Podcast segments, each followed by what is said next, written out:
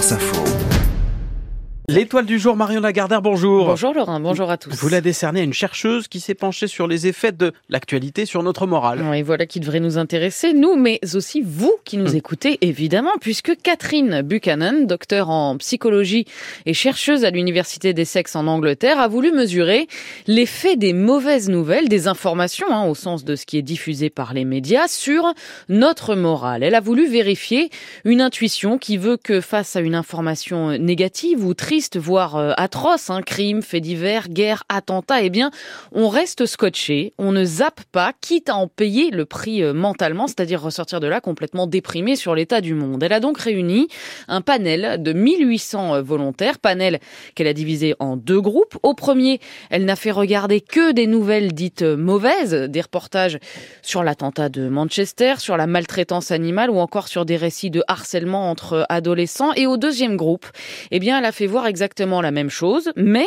entrecoupé d'autres reportages sur, euh, par exemple, des vétérinaires qui soignent gratuitement les chiens des sans-abri, sur des influenceurs qui aident des ados en proie à la dépression, d'une manière générale des exemples à chaque fois euh, d'héroïsme ou de générosité. Pendant toute la durée de l'étude, les 1800 participants ont rempli euh, un questionnaire pour cerner leur état d'esprit avant et après chaque séance et le résultat obtenu s'est révélé sans appel. Le groupe auquel on a présenté un panaché d'informations négatives et positives est ressorti en bien meilleur état psychologique que l'autre groupe. Non seulement leur morale n'a pas baissé, explique Catherine Buchanan, mais les participants disent avoir une vision plus positive de l'humanité que celle sceptique qu'ils avaient avant de participer à l'étude. À l'inverse, les autres disent leur pessimisme et trahissent une très nette baisse de morale. Ces recherches viennent d'être publiées dans la revue scientifique PLOS ONE. Elle insiste sur le fait qu'il faudrait désormais faire une étude plus poussée hein, sur des mois de visionnage et non des jours. Mais ce que tout cela nous dit, c'est que l'actualité telle que l'on choisit de vous la présenter n'est pas sans effet.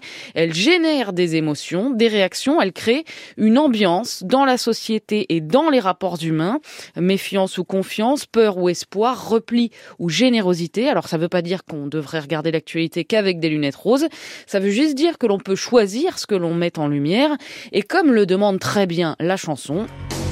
Est-ce que tout va si mal? Est-ce que rien ne va bien? L'homme est un animal, me dit-elle. Elle prend son café en riant, elle me regarde à peine. Plus rien ne la surprend sur la nature humaine. C'est pourquoi elle voudrait, enfin si je le permets, déjeuner en paix. Bon, c'est facile, c'est cadeau. C'est vrai. pour nos Moi amis. aussi, j'aimerais bien. Déjeuner en paix. Déjeuner en paix. Stéphane est cher. bien sûr. Voilà. Ouais. C'est encore excellent. Bravo. Merci, Marion Lagardère.